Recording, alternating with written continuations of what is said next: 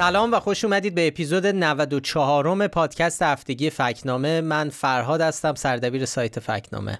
سلام منم رضا هستم دبیر تحریریه فکنامه. خیلی خوش اومدیم به پادکست ما. قبل از شروع این قسمت مثل هفته های گذشته برای شنوندهایی که ممکنه فکنامه رو نشناسن ما توضیح بدم که سایت فکنامه یه سایت درستی سنجیه و کار ما اینه که درستی گفته ها و خبرها رو بررسی می‌کنیم و در آخر هم بهشون نشان میدیم. نشانهایی مثل نادرست، درست، نیمه درست، گمراه کننده یا شاخدار برای حرفای نادرستی که خب اصلا به طرز مزهکی نادرستن. که اتفاقا تو این قسمت هم داریم. یکی دو تا نه؟ دو رضا دو تا داریم فکر کنم. دو تا داریم بله. دو تا وزیر دو تا شاخدار. دو تا شاخدار آره دو تا تو این قسمت پادکست هم مثل قسمت های معمولمون می‌خوایم فکچک هایی رو مرور کنیم که این هفته در سایت فکنامه و شبکه های اجتماعیمون منتشر کردیم. اونا رو مرور می‌کنیم. یه ذره بعضی وقتا بحثایی درباره پشت صحنه تولید اون فکت ها داریم با رضا. هفته گذشته یه اپیزود ویژه کوتاه حدودا 11 دقیقه هم منتشر کردیم. گاه شمار وقایع مربوط به شلیک به هواپیمای اوکراینی بود. در روز سالگرد این کار کردیم. مرور کردیم که از زمان این شلیک تا حدودا 72 ساعت بعد مسئولان جمهوری اسلامی چطوری داشتن ماجرا رو انکار می‌کردن و به مرور چه خبرهایی منتشر شد که در نهایت حکومت ایران به طور رسمی موضوع رو قبول کرد و اعتراف کرد بهش. البته این قسمت بخشی از اپیزود 41 پادکست فکنامه بود. گفتیم دوباره تو این سومین سالگرد این فاجعه پخشش کنیم تا هم مرور بشه. هم اونایی که اون قسمت رو نشنیدن چون به تعداد شنونده افسوده شده تو این 6 7 ماه اخیر حداقل.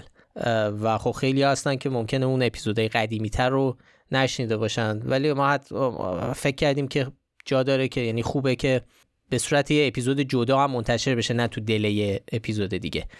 یه نسخه ویدیویی هم ازش منتشر کردیم که می‌تونید تو بخش توضیحات همون پادکست لینکش رو پیدا کنید روی یوتیوبمون یا تو شبکه های اجتماعیمون هست. می‌تونید برید ببینید اگه خواستید. خود چیز بدی در نیومده. خیلی خوب شده.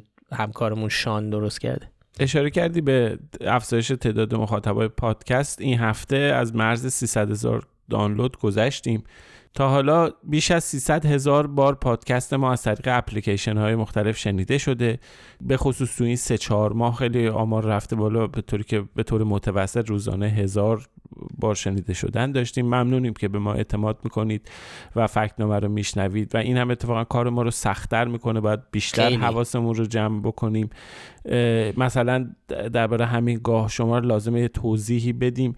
یه ایراد کوچیکی داشت. توی گاه شمار قبلا گفته بودیم که پایگاه اینترنتی پایگاه خبری الحدث چند دقیقه بعد از شلیک ساعت 6 و 33 دقیقه توییت کرده بود و خبر داده بود که بر اساس تصاویر هواپیما با اصابت موشک های سپاه سرنگون شده.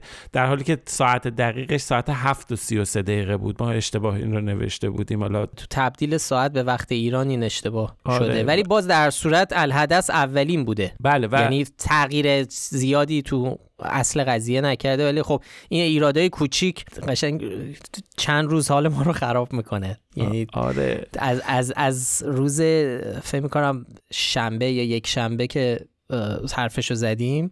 یکی از مخاطبا برامون کامنت گذاشته بله بله بود تو کامنت گذاشته.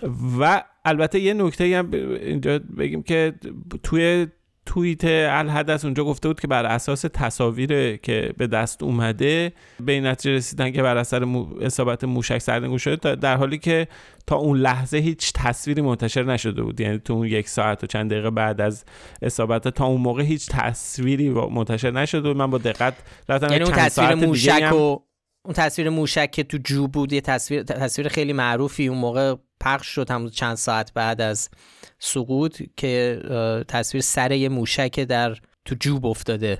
بله و اونم بعد اون قضیه بود. تصاویر خود بدنه هواپیما هم بود که آثار اصابت ترکشا روش بود. و اینا در واقع از اونجا بود که گمان زنی درباره اصابت موشک شروع شد. اما خب ولی اون موقعی که قبل همه اینا بود؟ قبل خیلی قبلش بود. اصلا تصویری منتشر غیر از یکی دو تا فیلمی که منتشر شده بود که نشون می‌داد هواپیما داره سقوط می‌کنه هیچ تصویری تا اون لحظه منتشر نشد. به دقت من چندین ساعت دیگه وقت گذاشتم رفتم دونه دونه توییت هایی که توی اون زمان بازه زمانی زده شده بود رو نگاه کردم. اخباری که تو رسانه های مختلف منتشر شده رو نگاه کردم. تا تقریبا نزدیک ساعت 8 صبح هیچ تصویری منتشر نشده بود که اتفاقا اولین تصاویر رو هلال احمر منتشر که اصلا هوا تازه روشن شده بود اون موقع. روز هوا گرگومیش بود و تصاویری نبود که. و اون به هر حال اون توییت همچنان اون مطالبی که مطرح شده بود همچنان سر جاشه. یعنی ایراد و اشکالی محتوا نداشته و این اشتباه تبدیل ساعت خطای تبدیل ساعت باعث شد که ما اون رو اشتباه بنویسیم. 6 و 33 دقیقه که اسخای کردیم. توی متن مقاله هم اصلاحش کردیم. تصویر گاه شما هم اصلاح کردیم. توی شبکه های اجتماعی هم جاهایی هم که به هر حال گاه شما رو قبلا منتشر کرده بودیم نوشتیم و به هر حال توضیح دادیم سعی کردیم این ایراد رو تا جایی که زورمون می‌رسه برطرف کنیم. همش هم برامون سوال بود که چجوری اینقدر سری در کمتر از یک ساعت هنوز همین سوال و ابهام وجود داره ولی بازم یعنی... بازم خیلی سریه اون یک ساعت هم آره. کم عجیب نیست. خیلی عجیبه. بازم موضوعی که به نظر من جای کار داره و همچنان میشه روش تحقیق کرد. سوشه گزارش تحقیقیه که روش تحقیق کرد و رفت جلو. بالاخره یه موضوع بازی سوال بازی اینجا مطرح هست و مطرح بود و همچنان هم مطرح. و اگر موافقی بریم سراغ فکت های این قسمت. اولین فکت چک هفته مربوط میشه به ادعای از محمد علی زلفی گل وزیر علوم دولت ابراهیم رئیسی که خیلی هم سرصدا کرده بود. ما هم بهش پرداختیم. گفته بود که در اعتراضات اخیر خون از دماغ دانشجوها نیامده ادعایی که از ما نشان شاخدار گرفت. این صحبت رو آقای زلفی گل در جمع رؤسای دانشگاه روز 15 دی 1401 زده. داشت ازشون تعریف و تشکر می‌کرد که ممنون از ممنون از دانشجویان حمایت کردید. شما الگو و نمونه هستید. تجربیاتتون رو بنویسید که بعدی ها استفاده کنن. و این جمله رو تو همچین کانتکسی گفت همچین فضایی گفت. حالا این عبارت خون از دماغ دانشجو نیومدم خب خودش ماجرای ما نمی‌دونیم هدفش از زدن این حرف چی بوده. ولی خب به هر حال این اصطلاح ما که نمی‌خوایم بریم میگیم خون از دماغ اومده یا نیومده اصطلاحی یعنی هیچ آسیبی آسیب فیزیکی به دانشجویان وارد نشده. یعنی ما با این گفته طرفیم. به بهانه این حرف رفتیم سراغ برخوردهایی که تو این مدت برخوردهای خشونت بار که تو این مدت بعد از کشته شدن محسا امینی اتفاق افتاده. خب ویدیو گزارش هایی هست که مربوط به چهار مهر امسال و دانشگاه امیرکبیره که یک دانشجو به دلیل شلیک اشکاور زخمی شده. این اتفاق تو خوابگاه شرقی دانشگاه امیرکبیر افتاده. شورای سنفی دانشجویان دانشگاه امیرکبیر هم گزارش این اتفاق رو منتشر کرده و ما هم تو مقالمون در سایت بهش اشاره کردیم. یه اتفاق دیگه هم مربوط به حمله به دانشگاه آزاد تهران شمال 8 آبان ویدیو مشهوری از اون روز و اونجا منتشر شده که به حال توش یه نفر لباس شخصی داره توی محوطه دانشگاه نارنجک دودزا شلیک می‌کنه. همون روز تصویری منتشر شده از سر شکسته یک دانشجوی دختر. دانشگاه تهران شما؟ با سنگ دارن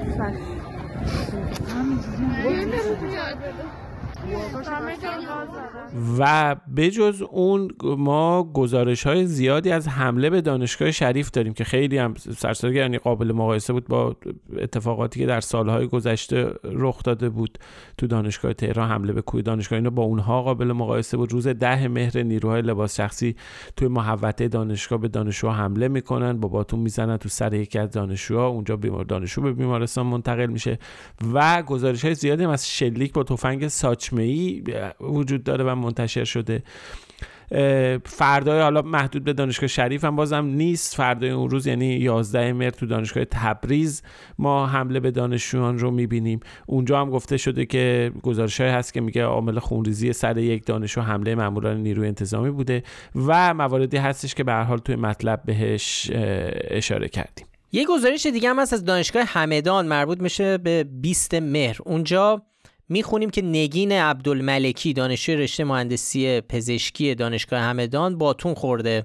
گفته شده که در سطح شهر بوده و اونجا باتون می‌خوره و بعد برمیگرده به خوابگاه و متاسفانه جونش رو از دست میده. گزارشی هست که میگه خب بلا فاصله بعد از این اتفاق نیروهای حراست به همراه تعدادی نیروهای امنیتی بعد از این ماجرا به خوابگاه میان. و دانشجویانی که از این موضوع مطلع شدن رو تهدید می‌کنه که چیزی نگن و سکوت کنن. این مورد هم وجود داشته. البته خب اینو جدا کردیم به خاطر اینکه ممکنه حالا بگن تو کانتکس دانشگاه نبوده. رفته خب بیرون تو خیابون این اتفاق براش افتاده ولی در صورت تو اون صحبتی که خون از دماغ دانشجو نیومده و آسیب ندیدن و اینکه بعدش میرن نیروهای امنیتی به خوابگاه و دانشجوها رو تهدید می‌کنن یه ارتباط خب قابل ذکری اینجا وجود داره.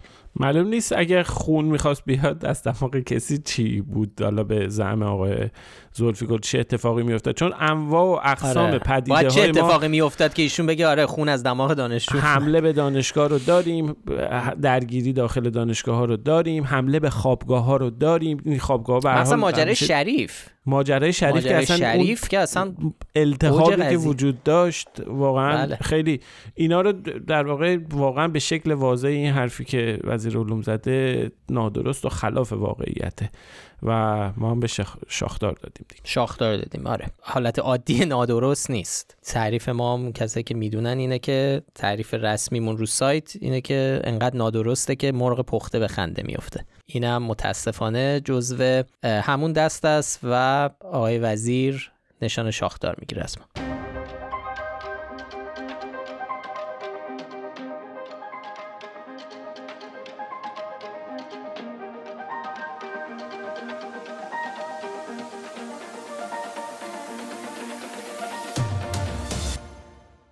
سوژه‌ای که این هفته به خصوص تو توییتر فارسی خیلی دربارش صحبت شد شایعه ترور قاضی ابوالقاسم سلواتی بود که خب خیلی ها می‌شناسن. ایشونو به خاطر حکمای خیلی سفت و سختی که مخصوصا بعد از 88 خیلی ایشون در در اسپاتلایت قرار گرفت و مورد توجه قرار گرفت. شای... این خب این شایعه واقعیت نداشت. ولی برای ساعتهای زیادیش نزدیک مثلا یک روز حداقل توجه ها رو به خودش جلب کرد و هنوز هم در رسانه ها و شبکه های اجتماعی داره درباره این جریان فیک نیوز صحبت میشه.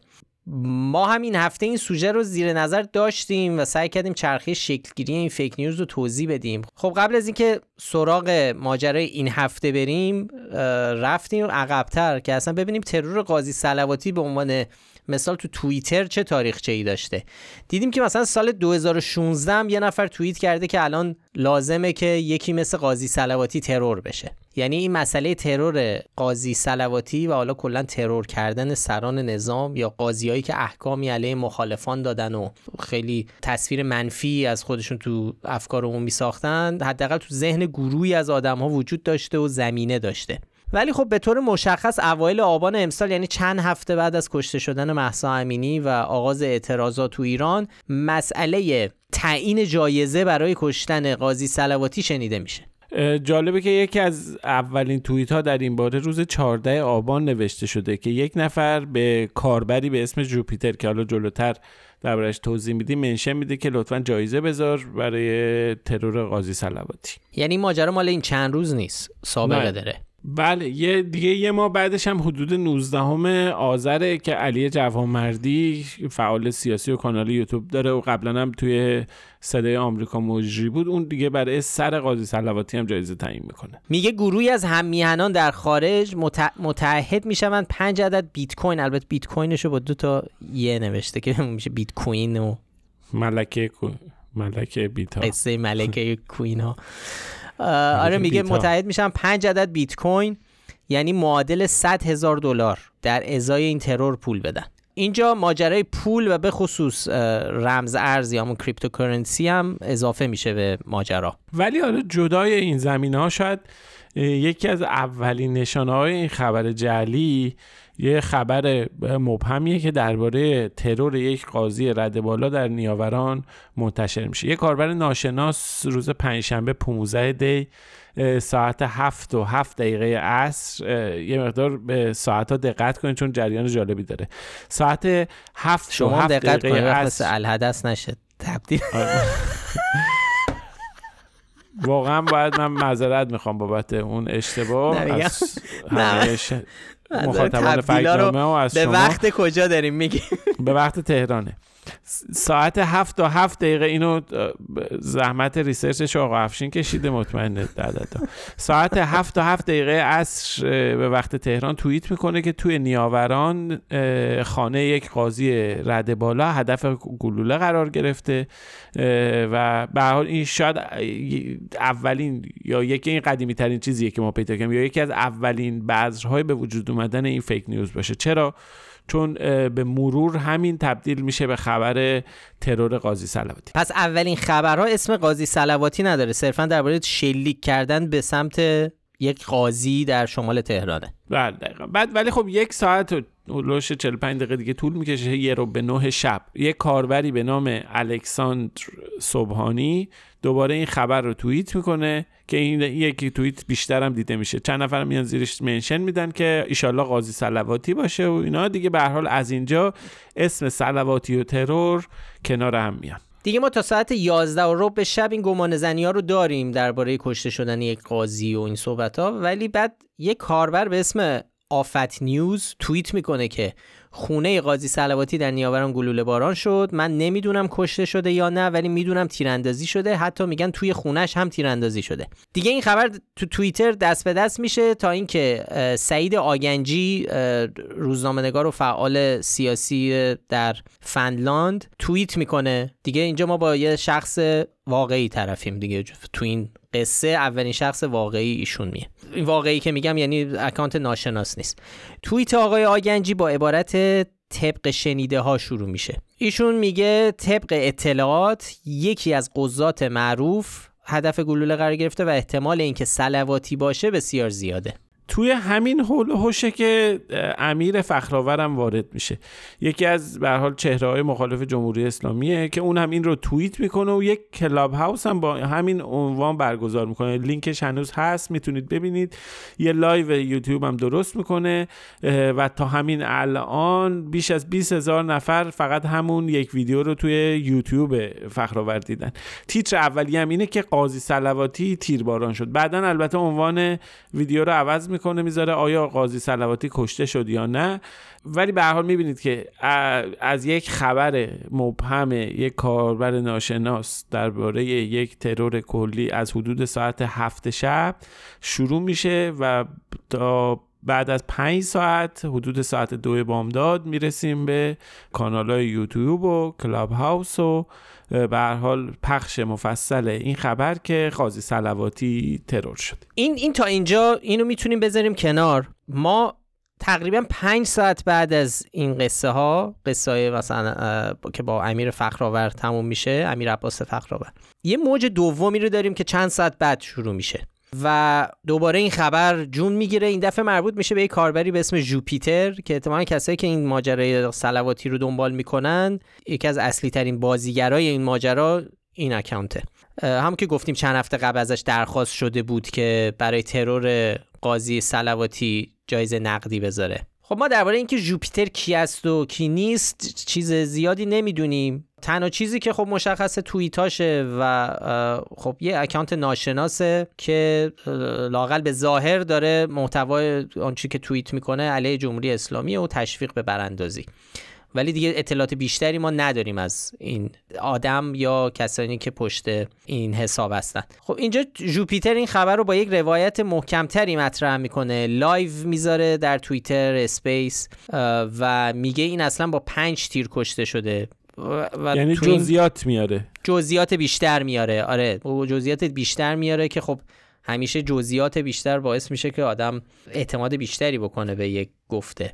و خب تو- این حرفا از واژه خونسا کردن استفاده می‌کنه. وقتی میگن خونسا یعنی تو ادبیاتی که تو این شبکه های اجتماعی این تیپی را افتاده وقتی میگن خونسا سازی یعنی کشتن. چی؟ یعنی مثلا یه قاضی سلواتی رو خونسا کردن. آره چون اگه. بنویسن خب احتمال یعنی واضح اگه بنویسن احتمال اینکه توییتر یا شبکه های اجتماعی دیگه حسابشون رو ببندن بیشتره. چون خب ا- علنا دارن ترویج خشونت می‌کنن و این مغایر قوانین شبکه های اجتماعی جوپیتر میگه از درست بودن خبر 100 درصد اطمینان داشته باشید. بچه ها مردش رو دیدن. داشته می‌رفته داخل پارکینگ و بچه ها زدنش. یعنی ادعا می‌کنه که من با کسایی که ترورش کردن در ارتباطم. این خب یک موج خیلی قوی تری را میندازه که متاسفانه خیلی از رسانه ها و خبرنگارا و روزنامه نگارای حرفه ای هم تو دامش میفتن مثلا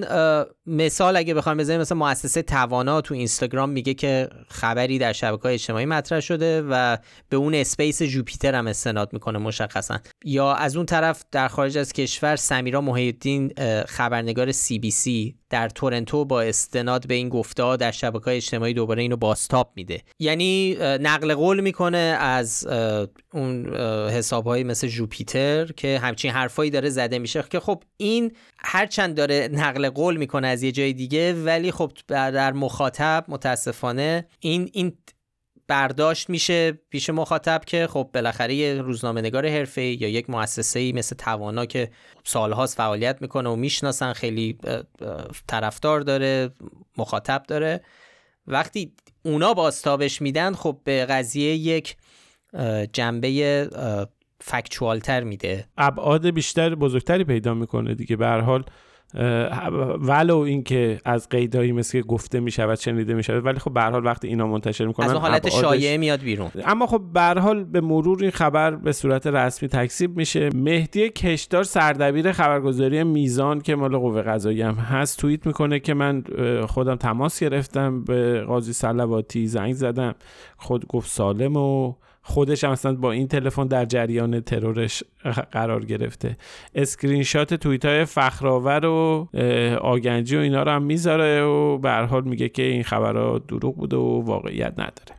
حساب کاربری جوپیتر ولی اصرار می‌کنه که نه این دروغه و من مطمئنم که صلواتی کشته شده و همچنان آره. تا چند روز کوتاه نمیاد و میگه نه مطمئن باشید این درسته و اونا دارن پنهان کاری می‌کنن. چند نفر از کاربران توییتر دیگه هم بعد از این ماجرا رو پیگیری می‌کنن.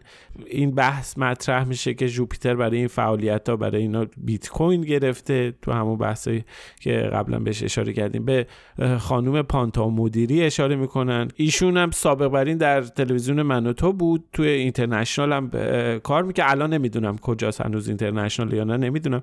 ولی به هر خیلی پیگیری درباره این توییت می‌کنه که سلواتی کشته شده و صدای مثلا بحث میگه صدای شیون و گریه خانواده شنیده شده و از خونهش و اینا هم حتی یه آدرسی هم معرفی می‌کنن خلاصه که البته خب اصلا آدرس, آدرس میگم میگن برید اونجا خودتون ببینید. آره. که خب خیلی این این چیزا اینو بعدا شاید باید بیشتر دقت کنیم که همچین کاری خب, خب کار می‌تونه خطرناکی باشه. به ملت بگید برید فلان جا. می‌دونید چون دارید تو فضای عمومی مطرح می‌کنید دارید آدرس یه کسی رو میدی که اگر حتی درست باشه اون آدرس آدما اگه شروع کنن برن اونجا خب اونجا حتما نیروی امنیتی وجود داره. یه جای عمومی هم نی مثلا میدون انقلاب و اینا هم نی یه کوچه آره یه جای به خصوص آدرس به خصوصه که اگه آدم معمولی بره می‌تونن یقشو بگیرن که تو چی اومدی اینجا.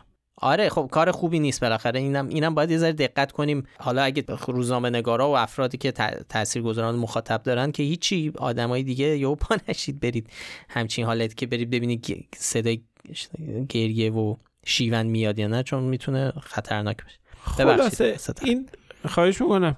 خلاصه این چرخه خبر فیک ادامه پیدا می‌کنه و به راستش همین الان دیگه اکانت جوپیتر معلق شده.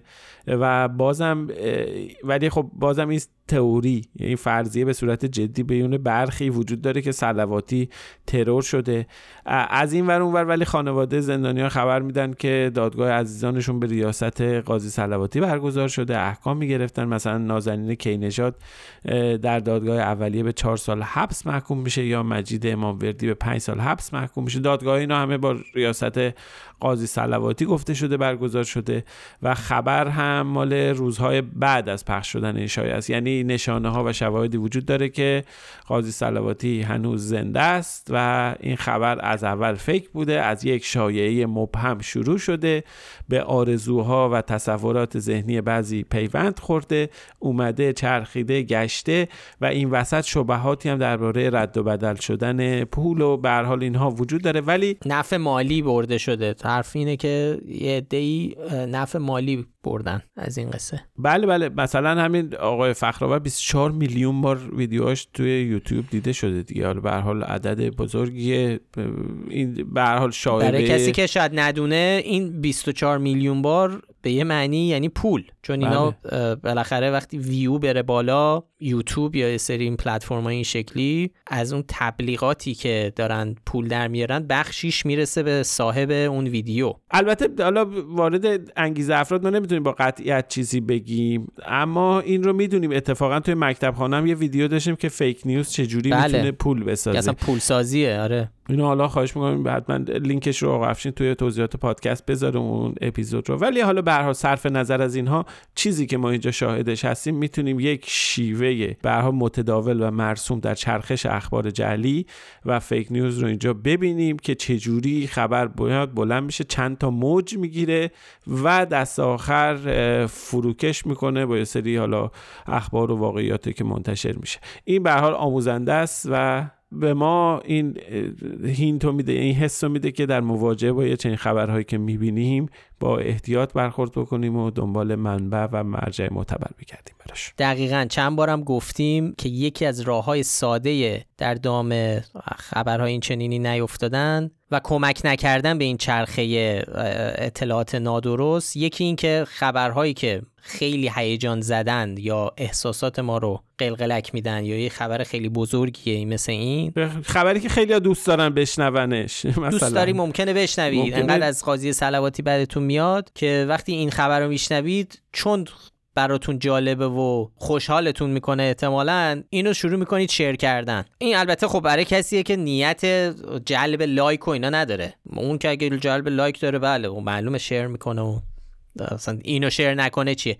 ولی خبرهای این چنینی که خیلی موضوعات مهمی هستند باید فکر بکنید ببینید چقدر سند و شواهد کنارش هست. چون هرچی موضوع بزرگتر باشه سند و منبعش باید به همون اندازه قوی باشه و برابری کنه. همینجوری یه account ناشناس من می‌شناسم کسانی رو که نمی‌دونم من می‌دونم پنج تا تیر زدن یا یه سری جزئیات میگن میگه خب کو؟ من تو کی هستی که من باید به تو اعتماد کنم؟ حتی کسانی رو که میشناسینم خب اگر داری این ادعا رو می‌کنی؟ به همون اندازه یه سندیه که برابری کنه از لحاظ وزن با اون ادعا باید ارائه کنن. اگر نکنن صبر کنیم شیر نکنیم پخشش نکنید تو گروه های فامیلی نفرستین. می‌دونم هیجان انگیزه ولی تا دیدید هیجان زده شدید ناخداگاه باید یک مکس بکنید. مکسی آره. یه, یه ترمز اتوماتیکی باید تمرین بکنیم که در ذهنمون باشه که ما رو نگه داره. اتفاقا یه حالا یک بحث ها و صحبت ها و تحلیل های هم مطرح بود توی فکر می‌کنم بی بی سی و دویچه وله و اینا هم دربارش صحبت شد که بحث همزمانی پخش این خبر فیک با اعدام محمد مهدی کرمی و محمد حسینی بود که به هر حال این گمانم مطرح بود که آسیبی که این خبر فیک زده می‌تونست به هر حال این خبر بیاد تحت شعا قرار بده خبرهایی که می‌تونه کمک بکنه و به هر حال اجتماعی میگن توجه رو منحرف کرد. توجه رو منحرف بکنه. به هر حال این بحث هم مطرحه و این هم به عنوان تحلیلی که البته ما از حوزه کار ما خارجه و از حوزه بله. فکت چکینگ خارج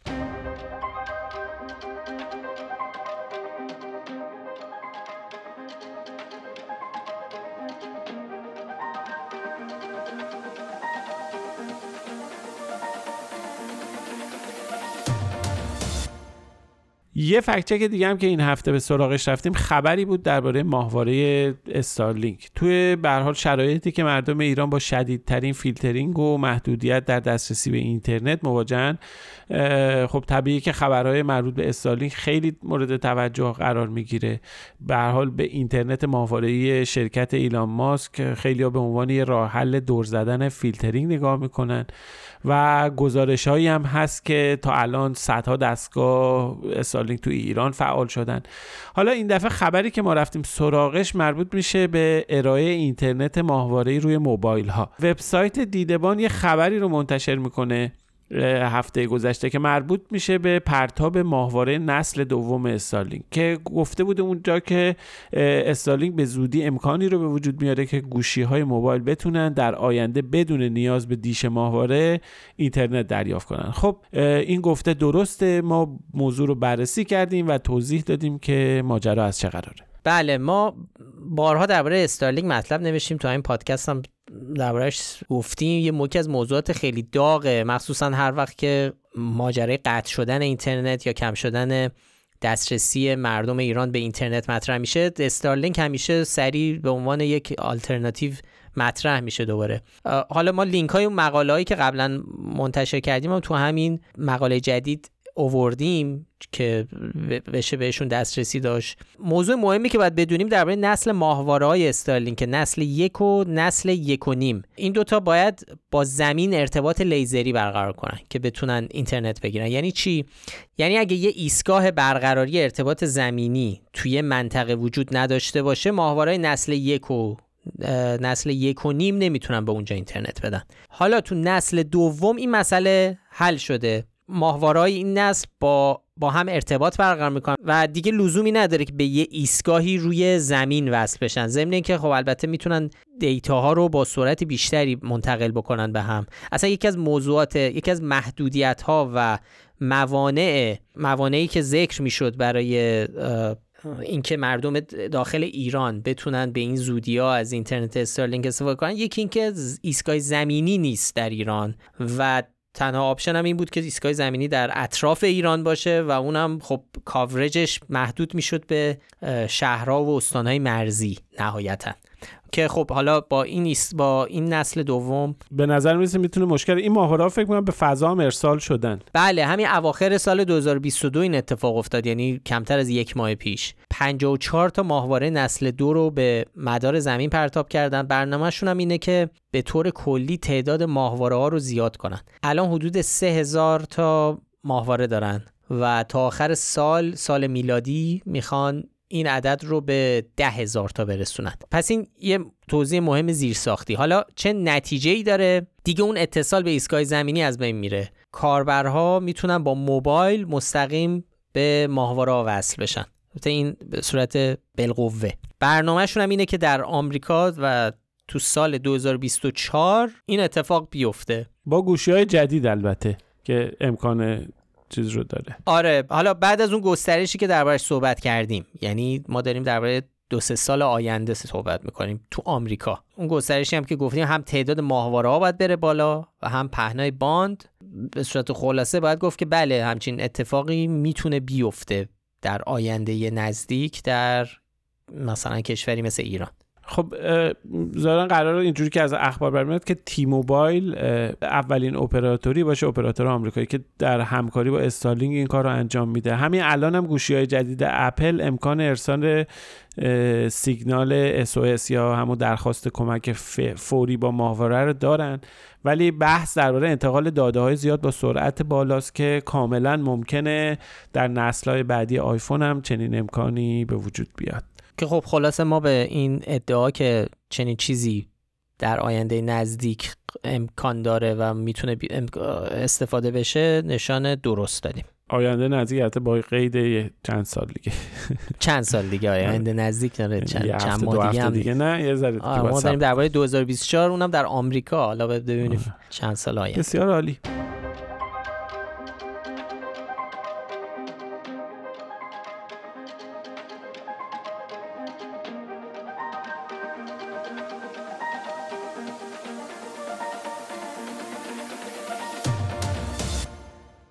ما هفته گذشتم از حسین طایب مشاور فرمانده کل سپاه پاسداران فکت چک داشتیم. اونجا درباره تاریخچه شلیک پدافندا به هواپیمای خودی مطلبی گفته بود که نشان نادرست گرفت. این هفتم یه فکت چک دیگه از آقای طایب داریم. به مناسبت روز دانشجو ایشون تو دانشگاه زنجان گفته که دولت روی آب ژرف سرمایه گذاری کرده. و تا دو ماه دیگه از بحران آبی عبور می‌کنیم. این ادعا ما بهش نشان نادرست دادیم و الان رضا لطف می‌کنه و توضیح میده که چرا ما همچین نشونی بهش دادیم. اول از همه این که از اون دو ماهی که گفته بود یه ماهش گذشته. حالا اینو بذاریم کنار. آره. الان یه ماهش گذشته ولی حالا به هر حال بریم این بحث آب ژرف. مال الانم نیست. یه ذره درباره مفهومش توضیح بدیم. این آب آره ژرف اصلا یا بگو چیه؟ آب عمیق یه سری از منابع آب زیرزمینی که تو عمق 1500 تا 3000 متری زمین قرار داره. بخشی از این آب هم فسیلی و تجدید ناپذیره این چیزیه که باید بدونیم.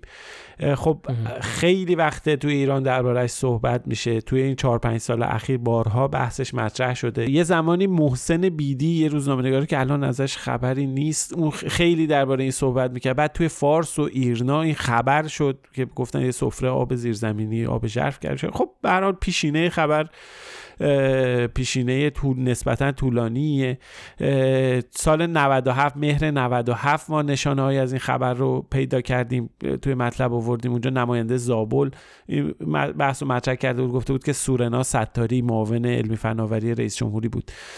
گفته بود تلاش برای بهره برداری از آب ژرف رو شروع کرده و به نتیجه به نتیجه رسیده که رودخونه زیرزمینی در شرف بهره برداری اونم با 100 میلیارد متر مکعب آب اونم تو سیستان و بلوچستان که همیشه مشکل آب داشته. خب توی خبری که سال جالب اینه که شهریور 1401 منتشر شد این 100 میلیارد هم شد 1000 میلیارد متر مکعب. یعنی یه صفر هم انگار بهش اضافه کردن. ولی خب سازمان محیط زیست قبلا درباره این موضوع موضع گرفته بود. گفته بود که دانسته ها و نادانسته های علمی در این زمینه کمه. تجربیات عملی ما هم در مورد آب ژرف زیاد نیست. ضمن اینکه خب کشورهای دیگه هم تجربیات منفی در دراز مدت داشتند و این کارشون لطمه زده به محیط زیست. کاوه مدنی که کارشناس مسائل محیط زیسته و احتمالا خیلی می‌شناسن سال 96 تو سازمان محیط زیست حضور داشت و اونم تاکید کرده بود که تجربه ما ناکافیه. بعدم توی پست دیگه گفته بود که تو شبکه اجتماعی که اون ادعای کشف سفره زیرزمینی هزار میلیارد مکعبی ادعای مزخرفه. ولی حالا جدای از این واکنش ما سراغ تاریخچه اجرای پروژه هایی که به این منظور تعریف شده هم رفتیم. حدودا از یک دهه پیش طرحهای اجرا شده در ایران. سال 93 مثلا گفتن که آبهای ژرف در خراسان رضوی و سیستان و بلوچستان داره مطالعه میشه. شبیه این گزارش رو سال بعدم می‌بینیم. توی مطلب حالا لینکش رو گذاشتیم. تاریخچه ماجرا واقعا تاریخچه جالبیه. ما تعداد زیادی خبر خوشحال کننده تو گیومه یعنی این خبرهای هیجان انگیزی که همه امیدوار بشن. تو این زمینه ده از این ور اون هم به هر حال اساتید دانشگاه و کارشناسا عمدتا هشدار دادن گفتن این چیزی نیست که اولا خیلی عملی باشه دوما معلوم نیست چه نتایج و چه تبعاتی داشته باشه. واقعا تردید وجود داره درباره سلامتش وجود داره درباره اجرایی شدنش وجود داره درباره آثار مخربی که داره واقعا وجود داره و این مسئله به هر حال و به جایی هم نرسیده. تا الان هرچی هم چیز بوده به جایی هم نرسیده. زن و گمان این که به حال این وسط یه پروژه هایی هم تعریف بشه شرکت های روسی درش باشن شرکت های وابسته به بنیاد مستضعفان و سپاه اینها هم بیان و به حال پروژه های تعریف بشه. ما می‌دونیم از این پروژه های به حال این چنینی تو ایران زیاد تعریف حال اینا همه هست و همه اینا رو که می‌ذاریم کنار هم می‌بینیم که این ادعایی که طایب مطرح می‌کنه به عنوان یه خبر خوش و میگه تا دو ماه دیگه مشکل آب بحران آب اونم بحران آب با این ابعاد گسترده ای که داره حل میشه با استفاده از آب ژرف یه چنین چیزی پایه و اساس و مبنای علمی نداره و حرفی که بهتر از نشان نادرست نمیشه بهش داد.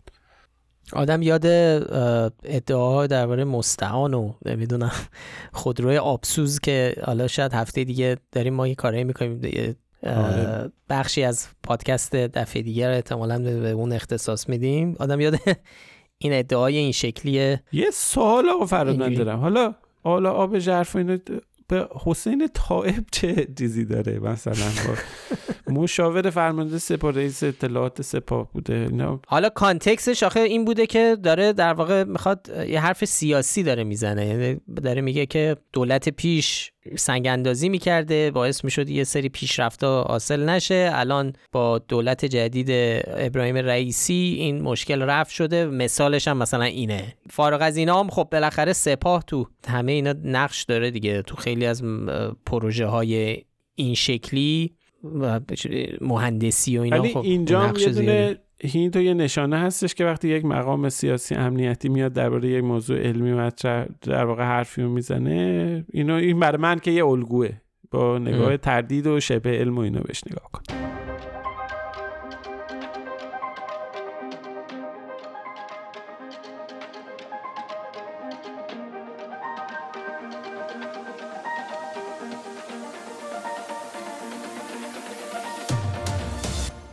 خب اول پادکست گفتیم دو تا نشان شاخدار خواهیم داشت این هفته. از دو تا وزیر اولی رو گفتیم وزیر علوم آخری رو هم گذاشتیم برای آخرین موضوعی که بررسی می‌کنیم و اونم یه گفته از احمد وحیدی وزیر کشوره که ایشون گفته در گفتگو با ایلنا روز 18 دیم. گفته که ما چیزی به نام پدیده لباس شخصی نداریم. و حالا جمله کاملترش این بوده که بخش زیادی از اینها اگر نگوییم همش اکثریتش جفسازی است. نیروهای ما بسیار روشن با لباس رسمی در چهارراهها و جاهای دیگر حضور داشتند.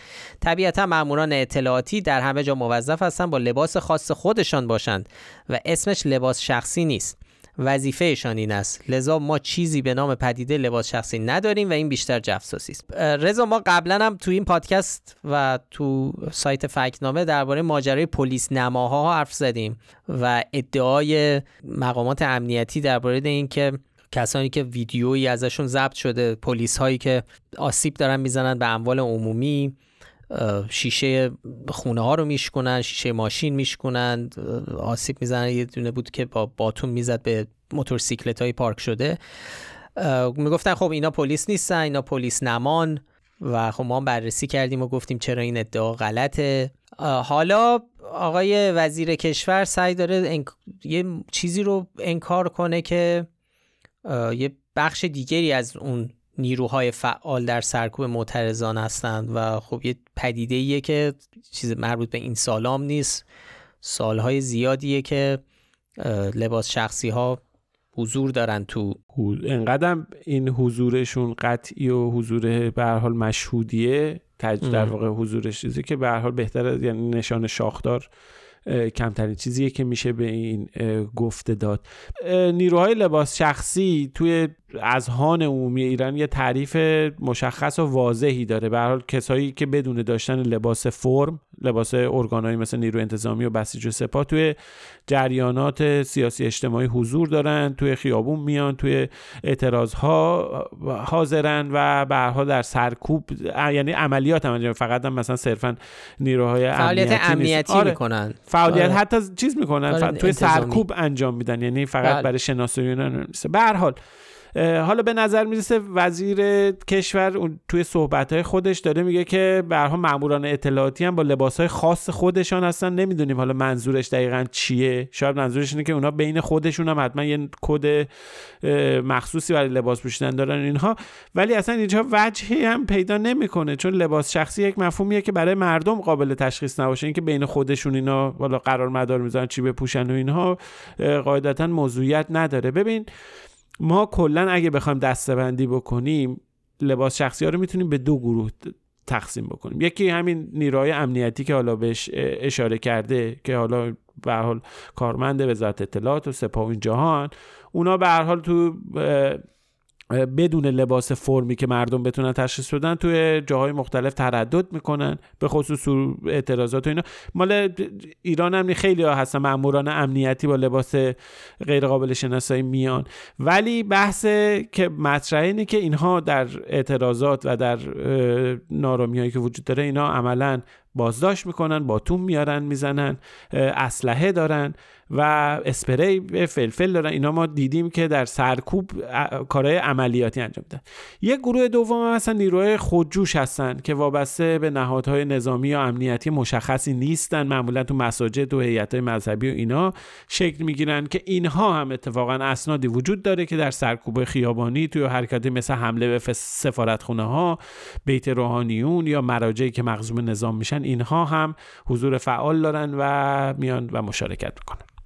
حتی اگه همین بازه چند ماه اخیرم در نظر بگیریم یه اظهارات خب متعددی بوده از سوی مسئولان امنیتی و نظامی و مثلا نماینده مجلس که یه جورایی به حضور نیروهای لباس شخصی تایید کرده. مثلا سید مجید میر احمدی معاون امنیتی و انتظامی وزارت کشور مثلا با اینکه تکذیب کرده حضور لباس شخصی ها تو مدارس و دانشگاه رو ولی یه جورای اصل وجود این نیرو رو پذیرفته و گفته جملهش اینه که با سراحت اعلام می‌کنیم دستگاه امنیتی در دل اقتشاشگران حضور داشته و مشغول شناسایی آنها هستند.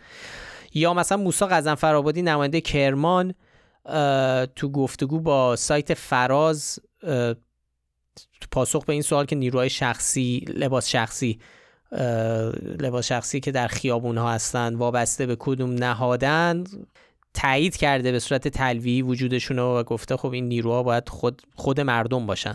گفته اینا خود مردم حتما.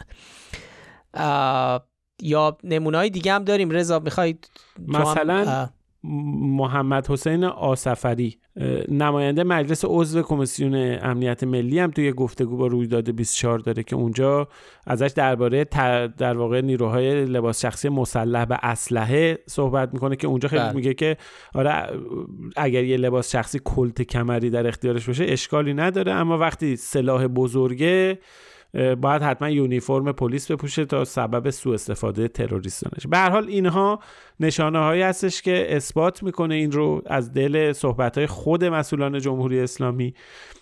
اما علاوه بر این هم تصاویر مستند زیادی ویدیوهای خیلی زیادی هستش که داره نشون میده ماموران لباس شخصی در بله. خیابان حضور دارن و دارن کار سرکوب رو انجام میدن.